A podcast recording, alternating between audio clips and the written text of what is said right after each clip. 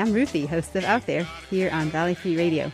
Tune in for stories from the streets and paths of Northampton and beyond, Fridays from 4 to 5 p.m. Get out if you can, but if you can't get out, tune in. We don't care if we live out of date. We don't care we're a bit late.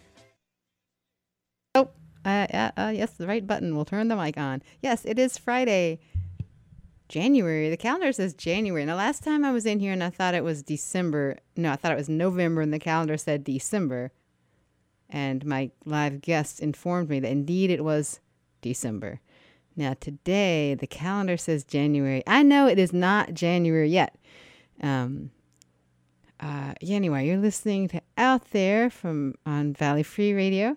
I'm Ruthie, and we'll just start with a song. Not really a song. What kind of?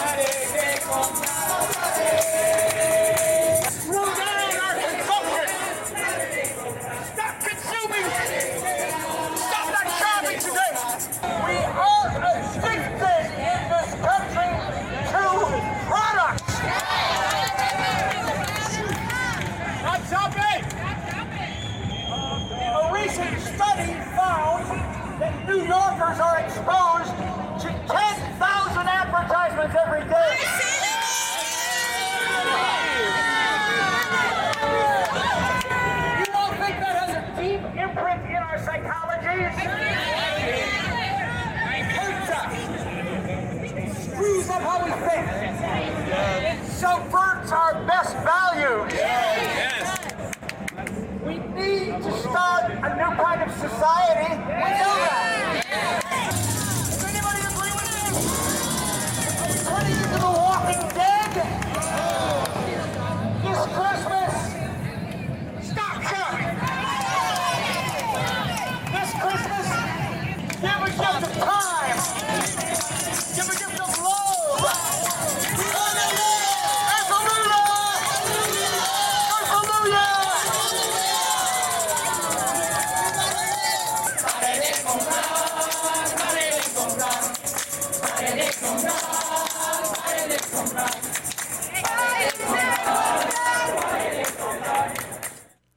Was a little message from Reverend Billy in the Church of Stop Shopping at a gathering they had in uh, Times Square at some point.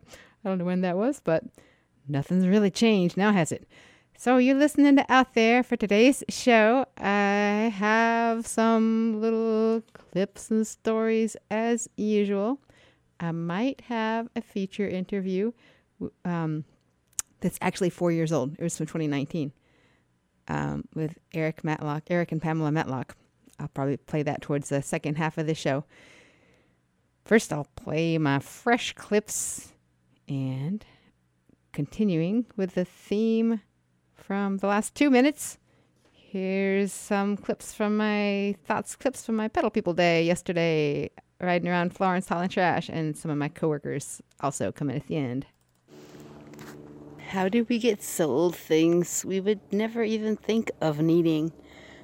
I'm emptying trash and recycling and seeing boxes with labels on them of things that just like what what living creature in their right mind would think to want something like that? Like what if someone came along and said, "Hey, hey human beings, would you rather live a life where you're looking down in your palm at some electronic device instead of looking up and talking to your neighbors? Does that sound like a good life? Hey, it could be yours. Or what if someone said, Hey, do you want a box to stare at? You can just stay inside your house and stare at this box instead of going outside and watching the birds and the squirrels, the trees, and listening to the wind and the stars. Well, we'll destroy all those things so the box will look better than the outside. And food, that's another thing. There was just some box that had some sort of some kind of tea with some fancy name. Like, who would even think to, or like carbonated beverages, who would think to make something bubbly so you can hardly swallow it? Oh, but there's an ice cream sandwich box. I do like ice cream sandwiches. Okay, okay, so bubbly, carbonated like things have probably been around since the beginning of time. It's getting late in the day and I'm rushing against the clock to finish. And someone left me a bag of cookies with a holiday note. I just saw you pull up. How are you? Do do you want some giblets? Oh, sure. I was like giblets. They're, Frozen? they're yeah, they're frozen. Thanks. Thanks for the cookies, too. I, I noticed there's a little hole in this bag, but there's another bag inside it, so hopefully it doesn't thaw and get meet you. That's okay. I All right. don't think it's going to defrost in the next hour. Yeah, that's true. It's not very very uh, warm right now. Thanks for the cookies. Yeah, you're welcome. I'm glad to see that got them. Since I think I've got a new pedal person who's I'm sure great if she got them, but um, Yeah. She might, I don't know, she might be like, the route, she so. might be like vegan or gluten yeah, free or who something. knows? I'm like Ruthie will eat those. cookies. Brett, it's the Thursday before Christmas. How is your pedal people trash hauling today? It was okay. It was there was there were cookies involved, so that always helps. um, customers are very appreciative. This one little girl, she looked to be about two, maybe. She came running out when I was, and I crouched down. I said, "Oh, thank you very much." She had this really cute little cube of a box. Must have some cookies in it or, or chocolates or something. And and the the mom person was was very. Uh, ebullient and, and, and happy and we were all wishing each other a happy solstice and a happy christmas and a, a happy new year and hanukkah and all the things and it was a great time In uh, trash volumes? uh, trash volumes were about regular uh, but my customers are out in leeds are pretty pretty awesome so i've got it easy Cara, can I ask you how your, uh, I had such a hard day today. Can I, I- cried. can I, wait, can I couldn't take all the trash I was seeing. My eyes hurt like from all the trash, and I literally had to stop and cry. And luckily, Miguel came along and cheered me up, so I could go on. I'm not kidding. It was What? really, really hard. Yeah. I was like, just every house, like, it's a work, it's a work, it's a work, it's a work. Ah. Yeah, why is it so hard? What's so hard emotionally about it? I don't know, just like how, like, do they need all that stuff? Do they? I don't know. I'm still processing it. It was Yeah. just, it was, it was a lot. Miguel, how was your uh, trash hauling day today? Oh, good. I actually cheered her up today, so that was it made her feel better. Um, no, my roll was okay. It just some of my customers were one of my customers was annoying. They kept mixing trash and paper and recyclables together, so it was kind of a pain in the butt. So I had to like go one by one and Yeah. separate them. Um, no, but the day is going good. I made a lot of redeemables today, so now I'm excited. All right, thanks. You you know it, it occurs to me that one reason that people can rationalize their excesses is that they don't see it in aggregate. We see it in aggregate. And they don't see us dealing with it, like sorting through, and they just like throw a bunch of trash in with their recycling. Like they don't Right. understand how that works. Right. I'm like, I'm a person on this end. I'm Right. a person. I'm not a machine. Like, It is, yeah, it's, it's a challenge for us. It is personal, but it's not personal. I, I was looking at a consumer reports in the recycling, and I went down the list, and I was like, I don't need it. I don't need. I don't care about that. No, no, I don't. That's not. That's all useless. Like I like to know what's the best thing out there, if I'm going to buy something. But for the most part, I'm not buying that shot. Like yeah, we're supposed to not be buying anything this season to protest Pal- what's happening in Palestine, and and that's kind of irritating too. It's like nobody seems to have any awareness or be on board with with what's happening. Like we're supposed to be on that, strike. yeah. We're striking. You're supposed to be buying less. Skip Christmas. Like, what are you doing? I yeah, have strong opinions. I want to. I want to buy experiences for people. You know, uh, uh, uh, Yeah, a do a zip line along. trip or or Do a a, ride along with us for pedal people. Yeah, Sure. yeah, yep, yep, yep. That could be a New Year's present Ride along with pedal people. Yep. Yep. Could auction it off. Oh, hi. How you doing? Oh, Hey, hi. how are you? Find Anything good?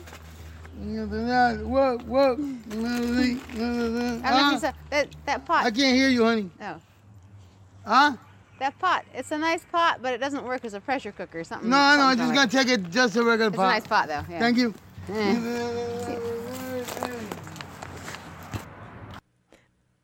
All right, listeners, that series of clips was me, your host Ruthie. It was Emily, Emily Fabel, pedal people customer and former pedal person, and Brett, Cara, Miguel, and then the last person was someone who, who was who was checking out the free pile behind my house at, on the bike path on the rail trail. Uh, you're listening to Out There on Valley Free Radio uh, after I asked Cara what how she was doing yesterday after that very hard day. Oh, and by the way, this is this is Cara's first Christmas uh, doing pedal people. Um, uh, Brett and I have seen it for 10, 15, 15 or 20 years. Uh, so we've uh, numbed ourselves. But um, Cara sent me a clip from my our coworker Ethan's thesis book. So Ethan did like a I don't know if you can call it a thesis. It's not even a thesis. What do you call it when you do like your like doctoral work on? Uh, well, he wrote his postgraduate, maybe whatever book thing on uh, uh, on pedal people cooperatives and and trace trace waste like the waste consumer waste system and Cara sent me a little excerpt from chapter two of Ethan's book, which maybe I'll read some of this page because Cara was like, "This is what I'm. This is how I was saying I felt yesterday when you were interviewing me or when I was talking to you." So Ethan says, like most industries over the last several decades, waste hauling has been increased, has seen increased mechanization, automation, and consolidation. Pedal people have a different, very direct relationship with the waste in Northampton. Instead of trucks, they use bikes with trailers. Instead of automation, trailers are physically loaded. Instead of increasing distancing from waste, they viscerally experience it. Recycling is condensed into bins. Trash is consolidated into larger bags. Food waste is scraped out of compost bins. This involves stomping and smashing, lifting and heaving, tearing and tying, pushing and grunting. Hauling means straining against pedals, turning precisely, avoiding obstacles, and anticipating traffic. It's a mix of sensorial extremes, from the quiet side streets to the cacophony downtown, the quiet thud of dumping paper to the deafening clash of wine bottles, the dreary February mornings to the bright June sky, the cheers of pedestrians to the honks from cars, the freezing of the Massachusetts winter to the oppressive July humidity, the chemically artificially scented trash bags to the putrid breeding of maggots, and compost in all its forms sticky, smelly, slimy, squelching, frozen, solid, liquefied, bubbling, gooey, bready, coffee heavy, sanitized in compostable bags, overloaded with the corn husks and watermelon rinds of August, full of fruit flies, ants, or maggots, partially eaten by squirrels, raccoons, or dogs, inexplicably moving, stored for a month and full of brown mold, white mold, black mold, blue mold, or full of perfectly good locally harvested fruits and vegetables. It's a mix of emotional dis- extremes disgust at slimy compost, resignation at waking up early in the winter, embarrassment at dumping a trailer in a busy intersection, triumph at making it over a difficult hill, outrage at the sight of everything the customers throw out. Well, the book goes on. It's a whole book that Ethan wrote. Next on out there, oh yeah, Cara had mentioned um, Palestine and a strike, boycott, and not buying things. Well, I, I, I know there was a one day strike last Monday, um, a week and a half ago. No, well, this past Monday, last month, a week and a half ago, uh, one of my coworkers participated in, and also last Friday on Out There, I talked about the 25 mile March for Palestine. That was coming up, that happened Saturday, December 16th. Uh, I went to that. I think there were maybe about eight pedal people that went to that, and hundreds of people. Organizers said over 700 people signed up for different stretches of the march from Northampton to Springfield. At any one time, it seemed like there were a couple hundred people. And I didn't, I wasn't able to interview anyone during that march because I took my bicycle. So I was walking my bike with one hand and it was too much to try and walk my bike with one hand and pull out my recorder and try to interview someone with the other hand. And plus, there was just a lot of noise and, and chanting and things like that. So I did, I was able to record chants. So I got a couple min- minutes of chants. And maybe at the end I'll, I'll say what the chants actually were in case you can't understand them. This is like two, two minutes of chants. Resistance is justified When people are occupied. Resistance is justified When people are occupied. Resistance is justified When people are occupied. Resistance is justified When people are occupied. Resistance is justified When people are occupied. How many lives must they give? Stop the siege, let Gaza live. How many lives must they give? Stop the siege, let Gaza live. How many lives must they give? Stop the siege, let Gaza live. How many lives must they give? Stop the siege, let Gaza live. How many lives must they give? Stop the siege, let Gaza live. How many lives must they give? Down, no Zionism in our town. Rise up, don't back down. No Zionism in our town. Rise up, don't back down. No Zionism in our town. Same fight. All night. Same fight. All night. Ceasefire.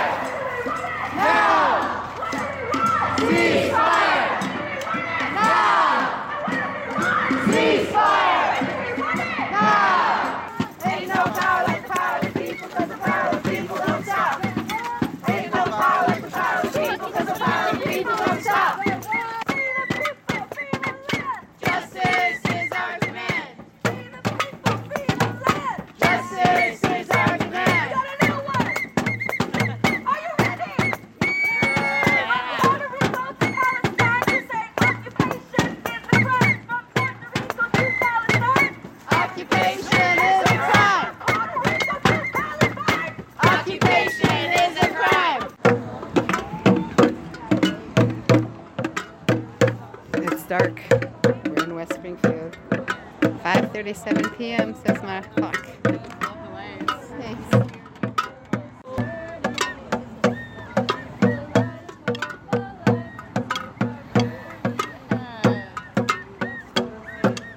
It's four lane car dealerships. Traffic Saturday night. Everything's slowed down. There's probably, I don't know, few hundred of us, a couple hundred of us. Those were clips from the 25 mile March for Palestine last Saturday, December 16th, from Northampton to Easthampton to downtown Holyoke to West Springfield to Springfield. Lots of people, different ages, sizes. Um, and I'm not sure. Oh, yeah. Then when we got, there were like talks and each speeches in most places, like at Holyoke at the lunch stop. There was a moving talk by a Palestinian man who I think he said he'd been shot seven times by the IDF, by the Israeli Defense Forces. Defense Forces? Ah, United States calls them the Defense Forces too. Um, and also in what yeah when we went through west springfield a lot of families from the mosque there in west springfield joined.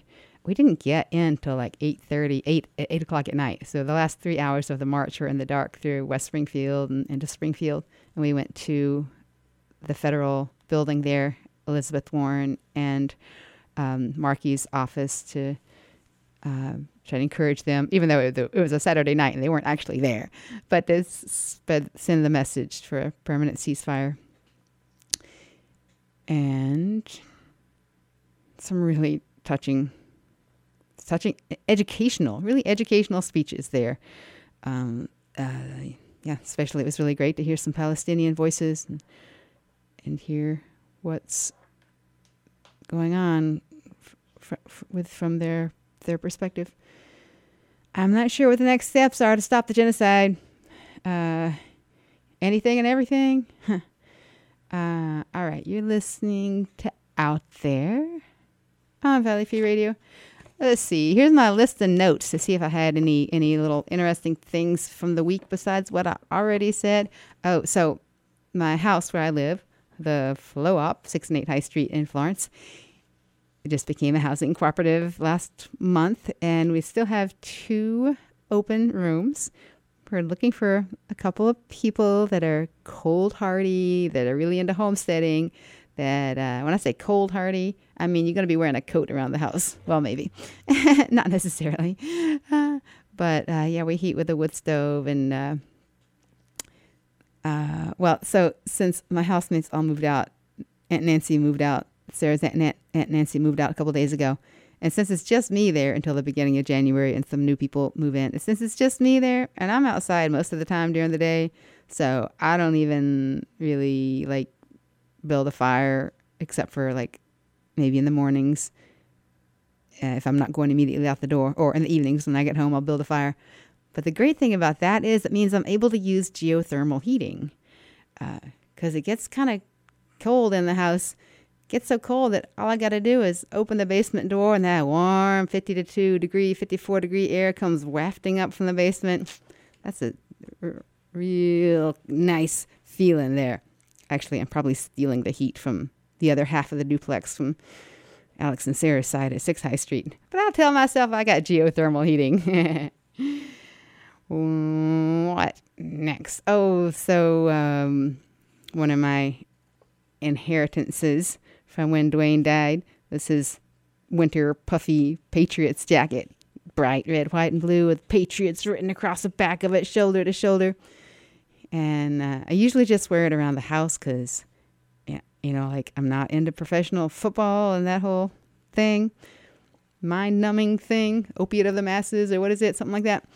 Um, so, but then every now and then I'll find myself wearing it around town. Like I ended up wearing it on the critical mass bike ride last night. And, uh, so yeah, critical, what I call it? Crit- they call it a bike party. Um, and so I went to Pulaski Park with this big Patriots jacket on. Actually, it was kind of nice to take the, to ride up Route 9 with my Patriots jacket because maybe people would think I was like a normal person and not some bike freak or something. But anyway, the point is when you see someone wearing something, you shouldn't judge people by their clothing. You never know why people are wearing what they're wearing. I wasn't wearing it because I was a Patriots fan. I was wearing it because it was it was my inheritance from Dwayne, and I just like I don't know. It was the warmest, most comfortable coat I had on at that moment.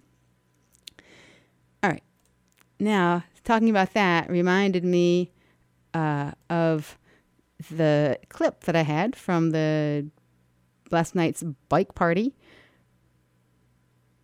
but it's not. Uh, it's not. I missed it. I edited it. I, I, I don't know how. I don't know. Ugh, I hate when I miss a clip because I was very excited to play it and share it. Very excited. Okay, gone. Well, I guess I'll play another song. Maybe I'll look for that clip a little bit more. This is this is Psychostick. No N O E L Psychostick. System of a Down B Y O B Christmas. I don't know. Just listen to it.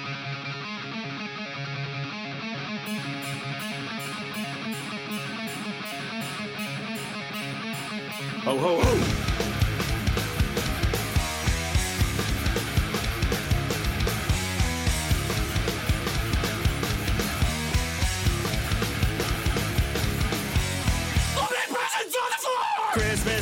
Is drawing near. Let's all spread some cheer. Grab your wallet, time to spend most wonderful time of year. Hiding presents in your closet, hoping that they won't find out. Season's greetings, obligations, manufactured lies from the greeting card.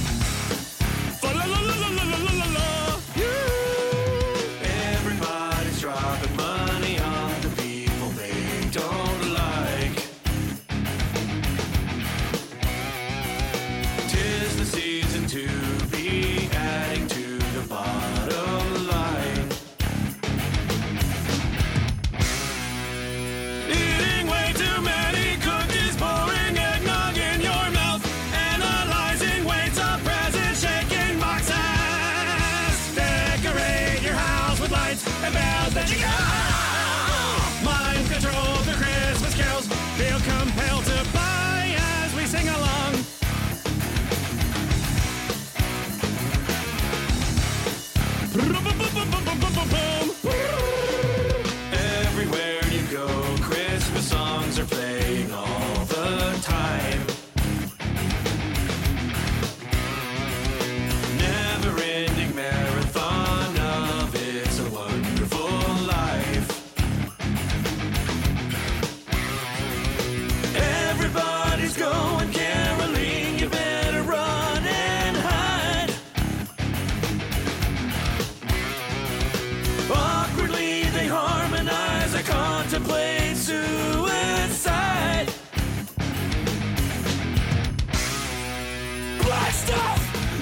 It's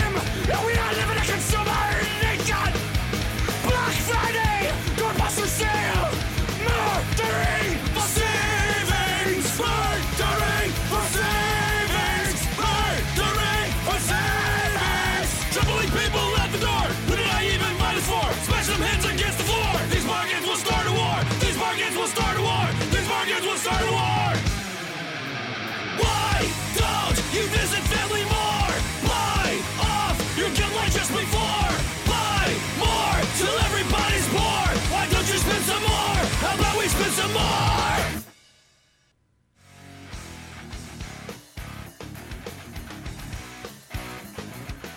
Psychostick. I wish I could have uh, got all the words. Well, the lyrics were printed on the screen. I was watching that kind of on uh, YouTube.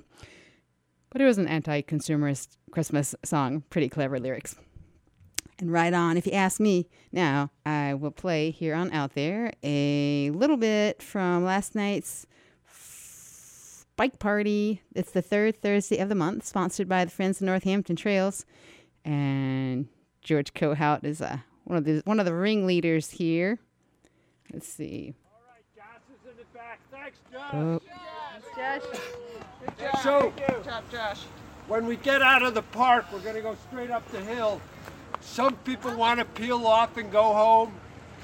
Now, do folks want to ride back through Florence Center, or should we jump right on the bike path? Bike path. Bike path. Whatever's easy. Florence Center. okay. Florence Center, but I'm not going to go riding with once the path. Whatever's easy. Well, the Florence, Florence Center if you want to go home. Is, is there any kind of majority? No. Sounds like bike path's a little more popular. I think I'm Okay, bike path it is. Oh. I'm comfortable riding Route 9. I don't. Uh, can we ask for a roll call, George? Robert's rules. Robert's rules. Okay, we're out of here. Just gonna fall asleep in the cat. during the course of the ride. That's not the first time. Not the first all right. Well, you get a sense of the ride. That was the group in Look Park. We rode up Route 9 and the rail trail and stuff to Look Park and looked at all the holiday lights in Look Park. And the, lots of bikes were decked out with lights. And a couple of bikes had Christmas trees on the back of them with lights on the Christmas trees or the holiday trees or whatever you call them. You're listening to Out There on Valley Free Radio. And now to the serious stuff. So, this next interview or series of interviews are with Eric and Pamela Matlock. This was from 2019. And um, I, uh, yeah, here it is. Doo-doo-doo. And this interview, I think, was like um, right. It was right downtown, like City Hall or Pulaski Park or something like that. I'm Yeah, Eric it Matlock. yeah, nice to meet you. This is my um, wife, Pamela. So you're here on the steps of City Hall with a sign that says "Stop abusing, harassing houseless." That's very nice. Um, of course, it's nice that it says houseless and not homeless because this is their home. We live Yeah, here. It's we're our home. home. This is Yeah. our home. That's why we don't Yeah. leave. Yeah. Everybody asks, well, well, why don't you just leave? And that's why we don't. Because we like- feel loved here. Uh, we feel welcome. A lot of people look out in the community, and so we, f- we feel home here. Yeah. So we just don't have houses. And um, like a lot of people that want to deal with issues uh, uh, surrounding houselessness, want to deal with issues that everybody has, but they want to um, accentuate those issues for houseless people, like uh, drug addiction. Um, uh, you know, people have abuse issues. With each other, with the substances, with you know their time, and uh, they try to make the, these issues for house for houseless people's uh, more more compound. When people in houses have the same issues, they just have you know closets to hide their skeletons in, and um, so, uh, we just get constantly harassed out just for living, you know, for, for sleeping, eating in public. People don't want to see us doing anything. Um, they want us to disappear. Um, they don't want to think about us because they know tomorrow they could be us. And so they want to marginalize us in any way possible. And the police, they use the police to do it. And the police are more than happy to. And my wife was just, uh, she just got falsely charged with something uh, this morning. The cops knock at our door and, and uh, tell us you, they have a notice for her to appear in court for uh, intimidating a witness because we do protests. And so certain businesses don't like us. Um, so I've been charged um recently from shop from an uh, incident at shop therapy. I recently got charged with uh, disorderly for speaking. Um, that's all I did. I was, you know, just talking, defending my friends, and you know, protesting. The cops arrested me for it. Um, and uh, after that, I was arrested. You know, the people in the shop uh, all come out. You know, they won. They, I, they, had me arrested, and my wife is like, "Well, he's going to be bailed out in an hour. We were we planned for this." Mm. And so they charged her with intimidation, intimidation of a witness for that. For saying that? Yeah. Because intimidation of witness is such a broad crime. Uh-huh. Like you can just look hard at somebody, and and Uh-huh. I understand why it needs to be that way because there's you could look hard enough at somebody, intimidate them for Uh-huh. maybe not, they won't testify, and, and we need our courts, and I respect the court system, but the police. Uh, I've been charged more than seven times, eight times, eight crimes in the last two years, Uh-huh. all dismissed or not, or no prost, or etc. Uh-huh. Because I'm I'll go to the wall now. with them. in the last year. But most people in our position, street people, uh, houseless people, um, whatever you want to call us, travelers, uh, there's a, uh, uh, uh, a lot of us out here that the police use these tactics on us, and we don't go. We're not going to go to court. We're going to just. Most people just cop out. They don't want to go through the process, and they'll just be like, "Oh, well, I'll take probation. I'll take this. I'll take that." And that's Yeah. more. That's how the system makes money off us. It's, to me, I see that as taxation. They, they find another way to make money out, get money out of us through their therapies and programs and and and what else? Rehabs and and uh, jails and probations and all these things. They you know that's just another way to tax us because we're not paying the kind of taxes they want us to pay, which is why the police don't protect us. hmm Have you gotten some fines and stuff like? No, they won't you write me any fines Okay. because most of the fines that apply, uh, like in the ordinances in Northampton, they're unconstitutional. So and they know me, so they won't. They they've threatened me in the past with fines like for smoking in public, etc. But they won't write me the ticket because they know I'll litigate it, and then Uh-huh. it'll be found unconstitutional. They won't be able to Uh-huh. do it anymore. Uh-huh. They have an ordinance against obscene and vulgar language. Do you know what that means? Whatever they wanted to mean, probably. Yes, that's exactly vulgar. If you look up the definition of vulgar, means secular. So anything outside of church talk is is, is vulgar. Uh, obscene is anything that someone can construe as as uh, you know. I, if I say ass in the wrong context, I mean, am I talking about a donkey or am I talking about a dumbass or whatever kind of? And Uh-huh. that's an obscene word.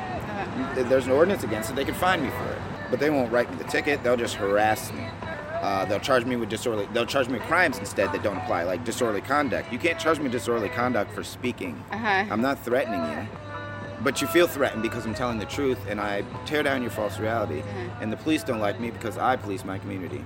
We've said it to the Gazette a couple times now. They A few haven't people quoted they- us yet. People want to make it about race. It's not. It's about class and it's about truth and and knowledge. So I have those things, these things together. Low class, lots of knowledge, and I'm spitting truth. They hate me. The, the police, if they wanted to protect this community in any way, they could use Eric and I as assets to this community. We're we're two people who have always been we've always been sober. We don't we don't use drugs. We've never struggled Wait a minute. with I drink, I smoke pot, but I'm still sober. I don't get we drunk. don't struggle with addiction issues like many other people out here do. We don't. We don't like encourage our friends to do things that harm themselves. Like or others. We encourage. I mean, we don't allow our friends to steal from each other. We don't. If one of our friends needs help, we're the first ones there. The police just last night demonstrated the fact that they give zero that we could be an asset. There was a gentleman who had fallen on the street. He is an alcoholic. He drinks regularly. The police are very aware of him. And he was laying on the street and they showed up and it was late, probably uh, 10:30, 11 o'clock. And when they woke him, he woke very angry. He woke very angry and he was angry at them. Now I got down on the ground and said, you know, hey, it's Pamela. And he immediately, his attitude changed. He went from angry to sad. And I have that ability because I have that connection with them. So rather than him getting himself into a position where he was going to get arrested or hurt himself or any officers or anybody else, I got him calmed down enough to get into an ambulance. And I said to the officer at one point, because the man's money had fallen out on the ground, I said, um, You guys will make sure his money gets back into his pocket, right? And this cop was like, "Don't- You don't have to tell me how to do my job. I was like, Are you kidding me? I didn't. That's not what I did. I, I asked you. And he just copped the biggest. And and I had no other word other than to describe it with. Like, what a shitbag attitude. I'm sitting here on the ground with this man. I'm trying to help. Oh, we don't need your help. Funny, it looked like you did because it looked like he was about to swing off. So, it, like, They if, tend to antagonize people. right? If they Um, wanted to be helpful, they would utilize us. I, I don't know if they get trained in like um, Oh. de-escalation tactics and stuff like that, but they don't do that. It's- and the officer true. last night is actually a Yeah. dart officer, so It's he's to specifically he's supposed to be specifically trained to deal with addicts and people like that who are who are dealing with those kind of issues. And he get he makes extra money for be, having that training and. The city he should have been he should have been the exemplary exemplary officer exemplary officer on the scene. Like the other other officer was fine. He he was good natured and and well mannered and and that's Picked what up, I expect. Picked up the man's He was stuff, made professional. sure it got into the ambulance. The other guy was he had this whole attitude like he didn't want to even be there. right. Yeah. And I'm just like, guy, you signed up And that's the officer And- who's supposed to help our addicts. in and the you're street that supposed to be helping this about. guy. You you should be down here on your knee, but you're not. No, it was me instead who was down on my knee trying to help. And this they were man mad we showed street, up. like- yeah, that we was show up all the time, and they're trying to violate someone instead of help them. Like you're wearing a shield on your chest. That's It's to not protect. a. it's it- not to harm. You're supposed to be guarding people, even not a, even if someone's uh, um, a criminal. How do you prevent their further criminal action? You don't want to do that because that would that would be bad for your uh, job, right? I guess. You're listening to an interview with Eric and Pamela Matlock from 2019 in downtown Northampton. This is out there on Valley Free Radio. I got some more of that interview coming up. Yeah, one of the worst cops. And he's he's on he's on first shift. Officer Cole, known wife beater. He's had restraining orders and stuff against him. Like, how's that guy gonna lay the law down? Sometimes we do stuff wrong, but that is it is what it is. Like my my friend got caught freaking taking something out of the store. I'm like, why don't you ask me for a dollar? Why don't you, you know, there's ways around it. You don't do stupid stuff like that. And he's he was already out on bail for the same stupid thing, and that's the kind of we get in trouble for. And I mean, it's that's illegal, and so I don't we don't condone that, but you know, stuff happens, so we have to deal with it. But there's you know, the police could be professional about it, and when they are, like, I commend that. But I'll, I'm more, much more less likely to get an, an officer's name and badge number if he does his job right than if he pisses me off. Yeah, yeah. Yeah, like last night when we when we went over, we asked the asshole for his badge and, name and badge number, but the other one we didn't even think to Yeah. because he wasn't he wasn't acting aggressively. Like I said, he was- I asked willingly him, picked I up the him to identify stuff. himself, and he's like, "Oh, it's on my shirt." I'm like, "So I have to approach you?" Right. And that's, you know, they get another charge for that. Yeah. I don't know. So what I did, I had a flashlight. It's nighttime. I was a flashlight. I, I put my light on him. Uh huh. You- They like to do this. Uh huh. So- And I got close. I have to to be able to read and see his number. Read his name and number out loud for him because that's what he's supposed to do when I ask him. Uh-huh. So I just put the light right in his face and on his shirt. Like, yep, okay. Uh-huh. Reverse the roll on him. How did he react to that? He didn't like it, but he didn't know what to do. He was just like shocked because the light came out. It was just all in one motion. Like, it's right after he didn't identify. I was like, yeah, okay. Yeah. And he's like, oh, it's on my shirt. And at the same time, I'm like, okay, I see you. Yeah. Yeah, the the few times that they they were able to to get me uh, cuffed up and lock me up, I just spent my time reading their Yeah. law books. Uh-huh. So, like every person in a uniform is a person, like every person who's houseless they're- is a person, but at the same time, it's like this system, like these walls that exist. Like, do you see any way to like break down that those walls and barriers with the system that's so Education. divided? Yeah. educating people, re-educating people. Um, the, I separate people into two uh, corridors, and that's uh, there's everyone's a person, Yeah. There- but there's there's all kinds of entities that are persons too. So being a person ain't that great. It's, anybody can be a person. You're born a person. Uh, companies are technically legally persons, um, but then there's human beings, and that takes action. You have to be humane, a humane being and that so you have to learn you have to educate people on, on being humane i think that's the only answer like when it comes to just daily stuff like around here i think it's about the city residents standing up and insisting that their officers not act this way. Mm-hmm. Just yesterday they wasted four officers time and 45 minutes for a call to the park about someone smoking a cigarette. Mm-hmm. 45 like it blows my mind that people will complain about their tax dollars and how you know us homeless folks should just get a job and pay taxes but they're literally paying officers to respond to a park four deep over a cigarette. I think it was latent racism. There's two two old very light-hued guys come up to me. There's other people smoking in the park. They come up to me and they're like you know you're not supposed to be smoking in the park?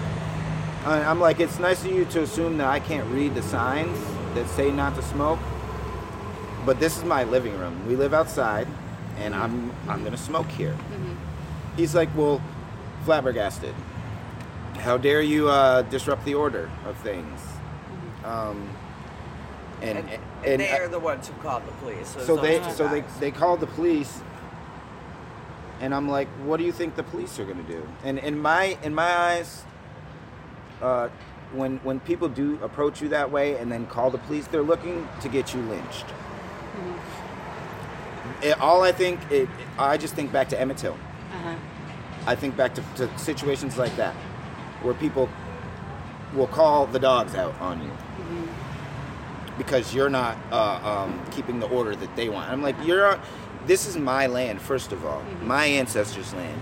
You're standing here telling me I can't smoke my tobacco. I can't. Pra- I was. It's. The, I was starting my day. It's the morning. This is my rituals, and you're telling me I can't stand here in public and practice my religion. You made laws. You came here on my land and made laws saying that everyone could practice. That's why you came here. But then you're going to tell me I can't. You didn't say it to anybody else. I was the darkest person in the group, so they approached me. I, I one time I'm at a party, and this situ- people, no one else going to recognize the situation, and I hate to blow this kind of thing up. Um, I'm at a party one time, backyard party. There's 200 people at the party. The cops walk through a whole bunch of people. I'm in the middle of all of them, and come up to me, asking me about the party. I'm like, I and, and this out of 200 people, I was the darkest person there, the only dark Uh-huh. person there. Uh-huh. Same situation. Why am I responsible? Because things are going wrong. My mom used to do the same thing. She was she's latently racist because of the way she was raised. Her fam- whole family is like that, but she's she doesn't live that way. She loved all people, but still latently and subconsciously she uh, applies to white supremacy too, and does, she would do the same thing. Like and, uh, it reminded me one time she's like, she really doesn't like me because of the way I look. I look like my father. And we've dealt with that for 500 years now. And, she can't even help it. And it's that she thinks she's white. The definition of white is everything good and pure and innocent. And the de- very definition of black is the, quite the opposite to, for people to even title themselves that it says something. It's some, that's where white supremacy starts. That's the for me that's like the, the, the foundation of it. Because that's it establishes this subconscious idea of goodness and badness with just on sight. Yeah. and we do it to each other. That's why black people don't like black people. That's that's why I, how i how i explain black on black crime. Because i feel the same way all the time sometimes you know i'll, I'll see someone that it looks a little too dark. and it'll subconsciously, I, I can't help it. Sometimes it happens to me. But I'm above it and I understand it, so I can I can reserve myself. I can fall back, like give everyone space to be first.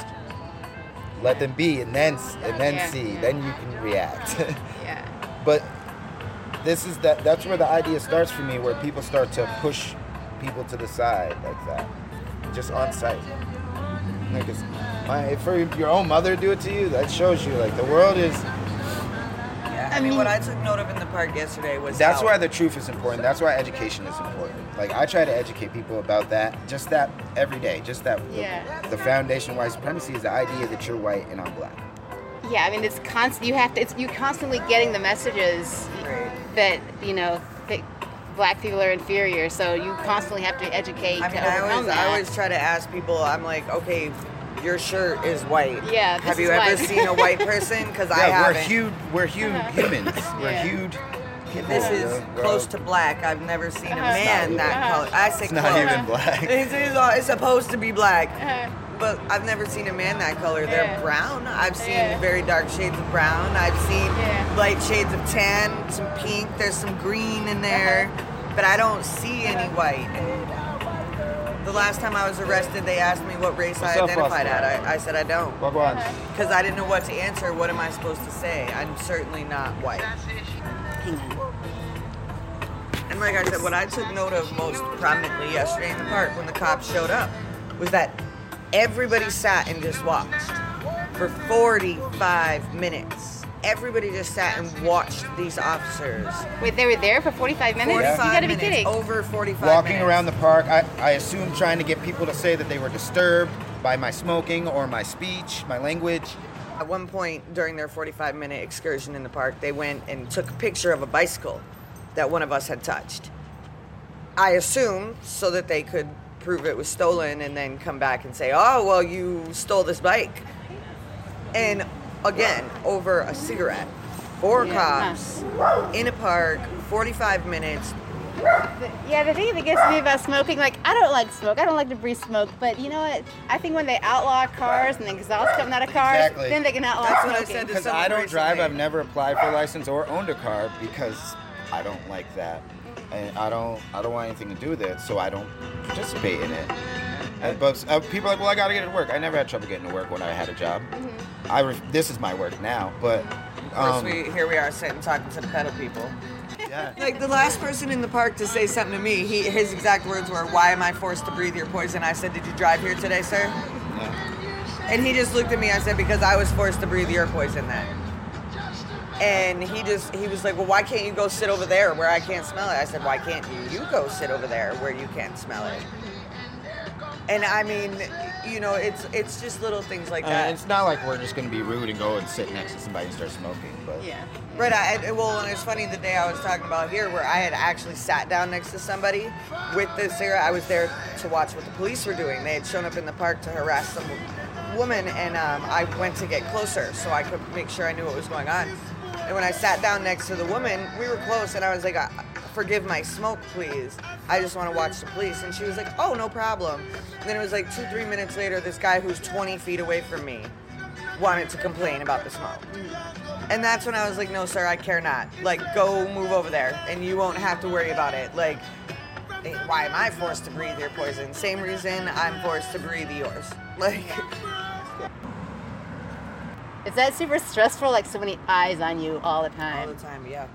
No, Like, not for me, because it's always been that way. I don't know. People for some reason always just give me this look, and it's not always a bad thing. Uh-huh. But they just all, still, it's this look that they're just like, like they know me or like, Uh-huh. like they're judging me or something. It's, it's and and it's not just because they see me because uh, very young children will do it a lot. They just look at me very hard. just last night, the, the man who was laying on the street, they would have arrested him. They wouldn't have caught, you know, maybe eventually he would have gotten into the ambulance, but they would have arrested him first. If we had not shown up and I had not been able to control his anger, and yeah, he was angry, like I get it, but if the police controlled the situation, they wouldn't need to arrest him. Mm-hmm. They'd be able to calmly speak to him, get him to get into the ambulance. He had fallen. He's an old man. He struggles, and you know what? It's it's something. Him in particular, I have I have a soft spot for. He um, he's someone who's out here, and I didn't know why in the beginning I had such a soft spot for him, and then he got sober for a while, and he wrote a book, and he asked me if I wanted to read it, and I did, and in it he describes losing his daughter, his very young daughter, and I realized this is I'm an empath, and it it was easy for me to pick up that there's a reason this man's out here drinking. There's a reason this man comes out here and drinks every day enough to where he doesn't remember. That's why I never like I. Everybody My has a whole life, I really disliked alcoholics, and Same. I he's one of them. There's this another uh, another guy. The first summer we were out here, we were going to a, one of the free church meals, and I had it was a real hot day. So when it's real real hot like that, I'll I'll have a couple nips because it cools you off. Um, so I, I had had my other one in my pocket, um, and I was going into the meal, and there's this guy in the yard just laid out, rolling around like. Uh, and I get up to him like, "What's wrong?" He's like, "I haven't, I hadn't had a drink today, and I'm sick, man." And I was like, "Well," and this is the moment. I was like, "He needs a drink. Like, I don't. There's nothing else that'll help him." So I gave him the drink. Go in and I ate. When I come back out from the meal, he's sitting up. He's alert again and, and okay. He's like, "Thank you so much." And I was like, I really didn't want to give you that because I don't want you to keep drinking because of what it's doing to you. But I realize that you're to the point that you you have to. he either needed that drink or medical attention Yeah. to not have that drink. It was one or the other. And that's where like I that brings us to the subject of addiction and and why I find myself so frustrated with the city with the officers who claim to be DART officers. I've had in the last 3 months I've had 3 separate friends tell me they wanted to go to detox. Now, when you're looking at an addict and they say the words, I want to go, I'm ready right there- now. There's no more window for opportunity. That's, That's it. You get them in a car in the next 15 Get 'em minutes there. and you send them. Doesn't matter why they want to go, you get them there. It's impossible. It takes hours upon hours upon hours on a phone that these people don't have because they went and sold it for their dope. That's just what the reality is. They don't have a phone. And so, uh, one of my friends, I sent her in the ambulance to the hospital. I specifically got in touch with the DART officers. I said, please, somebody go there. Help her. Send her to a detox tonight. Do not let her be discharged from that hospital. They gave her a They gave her a pamphlet and left. And so at 2 a.m., the hospital discharged her because they had gotten her comfortable. And she went back into survival mode, got herself back to Holyoke, and found herself her next fix. Took her another month and a half before she ended up in a detox somewhere. And She could have been support dead. for all of us. That's what what we're lacking is support. We're, we get isolated. Um, for people with mental problems, uh, addiction problems, housing problems, it's support. That's what they're lacking. Because the people who we've supported and, and gave all of our support through through their addiction, who've been out here, we've got a handful of friends who are a year clean or better now, just because of our support. One just gave birth to a perfectly healthy, gorgeous little girl. She's And out we've- living we've her lost life friends sober. Too. We've lost friends too, and it's like Yep, we just lost one a few weeks ago. She had just gotten home from being sectioned, literally that day. right, and got drugs under her parents' nose, and they're they're the ones that they're the type that they've been told that support is is, is um, Enabling. Enabling. No, Support is the opposite of addiction. That's li- like, I, I watched a video. addiction on is YouTube about isolation. it. Yep. Depression is isolation. The opposite of addiction is not sobriety; it's reconnection. There's there's a country, and I'm not sure which country it is, but I'm I'm certain. I think it was Portugal, but I don't want to like. But they decriminalized, and what Portugal they did was they Portugal. started giving recovering addicts microloans for businesses, and almost a 100% you know recovery rate because they've given these people a purpose.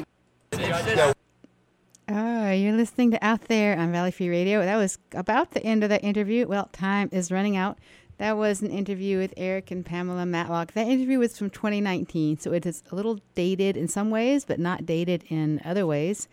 Uh, the div- hopefully the division of community care, which started in September of this year, 2023, um, hopefully that they've been able to address some of the issues that Eric and Pamela were talking about. Which reminds me, one of the chants on the March for Palestine was uh, New day, same fight. All day, all night. I think that's what it was, something like that. Uh, stay tuned for Democracy Now! coming up at 5 o'clock. Today's Friday, the 22nd of December, 2023. There will be Bike Lab tomorrow, December 23rd.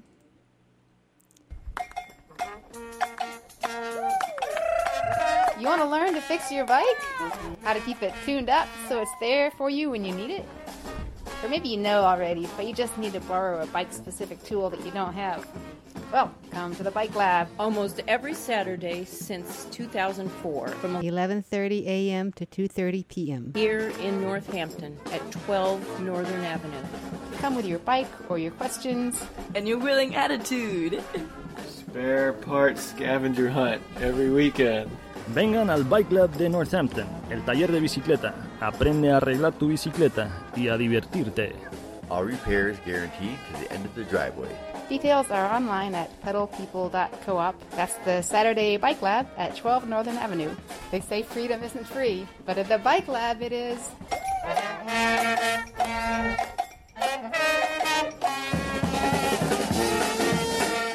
I'm Rachel Maddow with the Pioneer Valley Planning Commission and the Franklin Regional Council of Governments for Valley Free Radio. Reminding you that legally, bicycles are vehicles and bicyclists have the same rights and responsibilities and should observe the same rules as motorists. For more information on bicycle rights and safety, go to www.massbike.org. Would you like to get lawn mowing, dog walking, or French lessons without opening your wallet? Believe it or not, you can, and much, much more. Valley Time Trade members earn time dollars by helping other members. One time dollar is one hour of service. All services are valued the same, and no cash is involved. Give services you want, get services you need. To learn more or join, go to valleytimetrade.org or call 413 585 0373. Imagine working hard for so many years and reaching your retirement only to find out there's an issue with your pension or 401k. Unfortunately, it's a problem too many Americans face. The New England Pension Assistance Project can help you get the benefits you've earned by providing free legal help. Contact the New England Pension Assistance Project at 888 425 6067 or visit them online at pensionhelp.org/new England. A public service from the U.S. Administration on Aging's Pension Counseling and Information Program.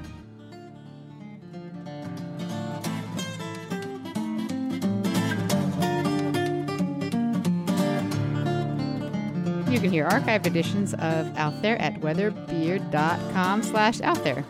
But I'm a little, uh, a month behind.